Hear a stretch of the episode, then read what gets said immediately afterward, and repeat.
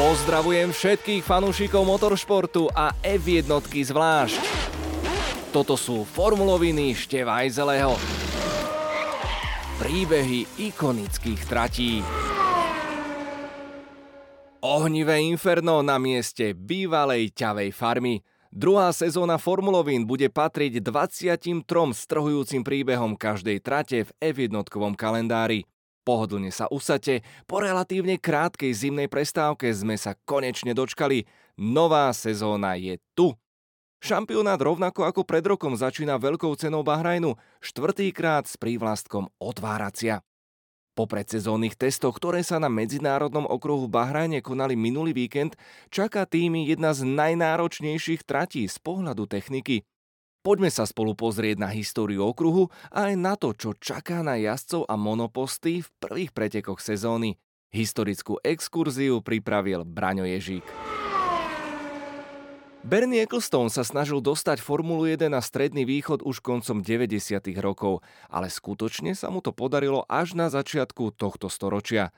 Spomedzi rôznych kandidátov na usporiadanie veľkej ceny nakoniec symbolicky vyšiel víťazne Bahrajn, ostrov, kde boli v roku 1931 objavené prvé ložiska ropy na Strednom východe. Bahrajnské kráľovstvo tvorí 33 ostrovov a dnes je tu vďaka rope mnoho luxusných prímorských rezortov.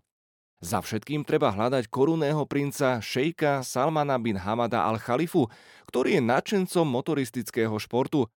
V roku 1999 bol preto vtedy ešte začínajúci architekt Herman Tilke oslovený, aby vypracoval návrh viacúčelového okruhu, ktorý mal byť postavený podľa najprísnejších štandardov. Náklady na výstavbu okruhu boli zabezpečené finančnými prostriedkami od vládov podporovaných investičných spoločností. Lokalitu nového okruhu si Herman Tilke vyberal z piatich miest, ktoré mu ponúkol sám princ. Jednou z možností bolo usporiadanie pretekov v uliciach hlavného mesta Manama, ďalšou bolo využitie dialničnej siete ostrova. Tilke si ale nakoniec vybral stredozápadnú oblasť Sáchir, nachádzajúcu sa v púšti južne od Manamy. Dôvod bol jednoduchý, na mieste bývalej ťavej farmy boli na rozdiel od iných miest aspoň nejaké výškové rozdiely. V septembri 2002 Bernie Ecclestone na veľké prekvapenie všetkých dal zelenú novému okruhu a stavať sa začalo už koncom toho istého roku. Domáci prišli s veľmi ambicióznym 16-mesačným harmonogramom od slávnostného výkopu do úplného dokončenia.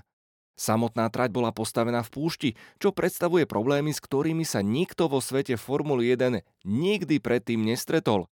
Výstavbu areálu s celkovou rozlohou 107 hektárov už na začiatku komplikoval kamenistý terén, ktorého úprava si vyžadovala značné množstvo odstrelov a výkopov, aby mohli vzniknúť bohato dimenzované rovné výjazdové plochy. Pri návrhoch budov a tribún bol kladený dôraz na to, aby obsahovali prvky miestnej architektúry. Sáchir sa tak podobne ako Sepang stal predobrazom pre ďalšie kreácie z pera Hermana Tilkeho.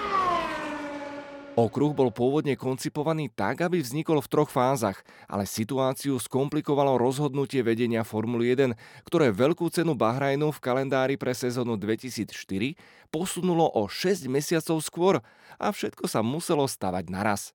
Stavebný tým tak nemal žiadnu časovú rezervu, doba medzi dokončením a usporiadaním pretekov sa totiž skrátila na necelý mesiac. Rébus pre stavebných inžinierov predstavoval aj samotný povrch trate, Vyrovnať sa s púštnymi podmienkami znamenalo nájsť asfalt, ktorý nestratí prilnavosť počas horúcich denných teplot, ktoré následne v noci padajú až takmer k bodu mrazu. Riešením bolo použité kamenivo, ktoré je spojené asfaltom.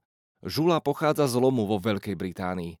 Tony Hornín dopravili na miesto veľké nákladné lode, aby sa po pridaní ďalších materiálov mohla vytvoriť finálna zmes, špeciálne vytvorená pre najmodernejší okruh svojej doby.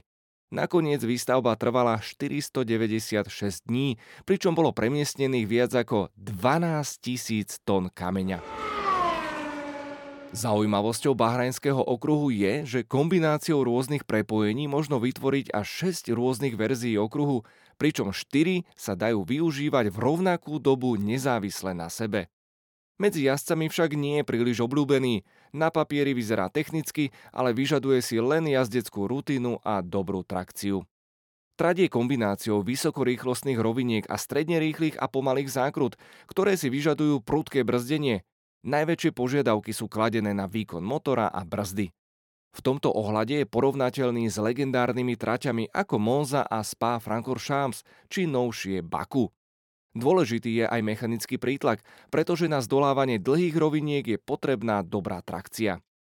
Prvá zákruta je ideálnym miestom na predbiehanie, keď autá brzdia z rýchlosti okolo 330 km za hodinu na hodnotu 83 a to všetko len na vzdialenosti 122 metrov, pričom celý manéver trvá iba 2 sekundy a 44 stotín.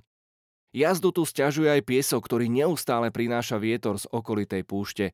Ten môže monopostom spôsobiť nepríjemnosti aj pri zanášaní filtrov chladenia. Tomuto problému od sezóny 2014 trochu pomohlo presunutie štartu na obdobie tesne po západe slnka, keď teploty vzduchu začínajú klesať. Na okruhu totiž pribudli reflektory, ktoré sú umiestnené na 495 stĺpoch a umožňujú usporadúvanie nočných pretekov, čo bol už v tom čase trend na všetkých tratiach Stredného východu. Špecifickou výzvou sú, podobne ako na iných okruhoch, kde sa jazdí po západe slnka, odlišné podmienky v tréningoch. Prvý a tretí sa koná za slnečného svitu pri vyšších teplotách, ale druhý sa jazdí pri chladnejších podmienkach za súmraku, rovnako ako kvalifikácia a preteky. To sa nemení ani v novej sezóne. Samotné preteky sa začínajú za súmraku, tento rok 12 minút po západe slnka. A to kým je trať ešte horúca, ale v priebehu pretekov teploty rýchlo klesajú a rozdiel na konci môže byť až 10 stupňov Celzia. A to už je vážny hlavy bolo pre všetkých inžinierov i pilotov. Napriek tomu, že sa jazdí na okraji púšte, pravdepodobnosť dažďa je tu v marci až 26%. Krátku prehánku sme dokonca mohli vidieť aj po kvalifikácii v sezóne 2018. Čo okruh neponúka priamo na trati, ako by chcel návštevníkom vynahradiť v jej blízkosti. Povestný sa stal svojou dokonalou infraštruktúrou. Hlavná tribúna ponúka zázemie porovnateľné s 5 hviezdičkovým hotelom a pre tých najnáročnejších je k dispozícii 8 poschodová VIP väža pre 5000 ľudí, z ktorej môžu sledovať dianie na celom okruhu. Pre fanúšikov motoristického športu, ktorí si chcú zasúťažiť sami, je k dispozícii aj jedna z najlepších svetových motokárových dráh, ktorá sa nachádza hneď pri okruhu. Atmosféru dotvára 1120 palmových stromov, ktoré sú zasadené v jeho okolí. Mimochodom, prvýkrát od sezóny 2014 sa na štartovom rošte objaví číslo 1. Z hodov okolností aj vtedy to bolo na aute Red Bullu, ale za jeho volantom sedel ešte Sebastian Vettel. Max Verstappen jazdil s číslom 33 od svojej debutovej sezóny v roku 2015, takže vidieť prvýkrát číslo 1 na jeho monoposte bude výnimočný moment. Koľkokrát dostanete príležitosť vymeniť si čísla? Číslo 1 je najlepšie číslo, ktoré existuje, takže pre mňa bolo veľmi jednoduché vybrať si ho. Dúfajme, že číslo 33 sa na budúci rok ešte nevráti, skonštatoval úradujúci šampión z Holandska. A čo na to Lewis Hamilton? Po zisku prvého titulu vymenil číslo 22 za jednotku, o ktorej povedal, že je to najkúlovejšia vec. Odvtedy sa k nej už nevrátil a od sezóny 2014, keď majú jazdci svoje stále čísla, sa svojej šťastnej 44 nevzdal. Výsadu jazdiť s číslom 1 majú len uradujúci majstri sveta, pričom pravidlo bolo zavedené od sezóny 1974. Zaujímavé je, že práve vtedy sa po zisku tretieho titulu s aktívnou kariérou rozlúčil Jackie Stewart, čo ale pri zavedení pravidla ešte nikto netušil. Vtedajšia Medzinárodná športová komisia si s tým však ťažkú hlavu nerobila a štartové čísla 1 a 2 jednoducho pridelila najlepšiemu týmu v pohári konštruktérov, ktorým bol Lotus. A tak sa stalo, že odkedy platí toto pravidlo, bol Ronnie Peterson jediným jazdcom, ktorý nebol majstrom sveta a jazdil s jednotkou. Odvtedy sa len trikrát stalo, že majster sveta neobhajoval svoj titul. Po sezóne 1992 sa Nigel Mansell nedohodol s Frankom Williamsom na zvýšení platu a ohrdnutý radšej odišiel do severoamerického šampionátu IndyCar. FIA však Williamsu nepridelila čísla 1 a 2 ako 20 rokov predtým, ale 0 a 2.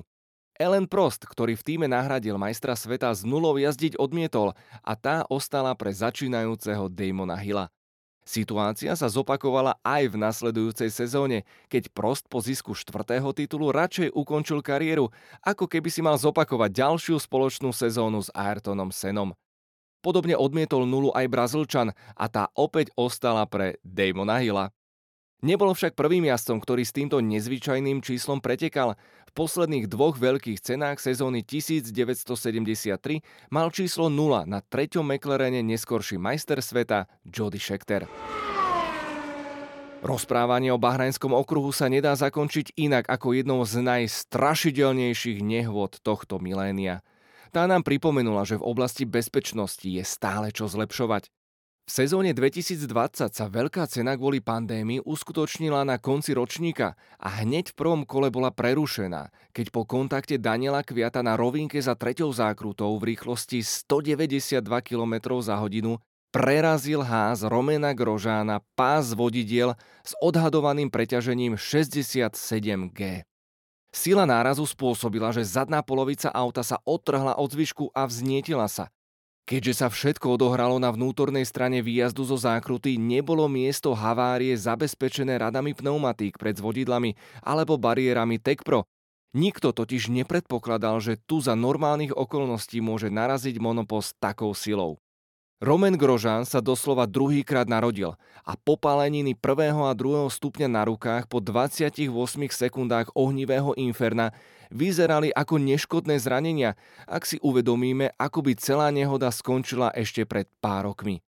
Už len to, že sa jazdec Hásu dokázal sám dostať z horiaceho kokpitu, ktorý bol zakliesnený medzi zvodidlami, vyzeralo ako malý veľký zázrak.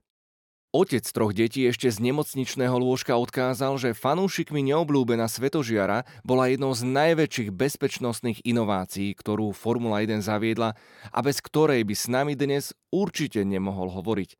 Vyšetrovanie ukázalo, že aj prílba vyrobená podľa nových bezpečnostných štandardov zavedených práve v sezóne 2020 zohrala svoju úlohu a zabránila vdychovaniu akéhokoľvek dymu z ohňa, čo sa takmer stalo osudným Nikimu Laudovi pri jeho nehode na Nürburgringu v sezóne 76.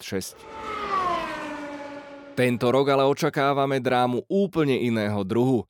Formula 1 vstupuje do novej éry a všetci veríme, že najväčšia zmena pravidel za 4 dekády prinesie ešte napínavejší motoršport. Ďalšie skvelé príbehy nájdete na f1online.sk.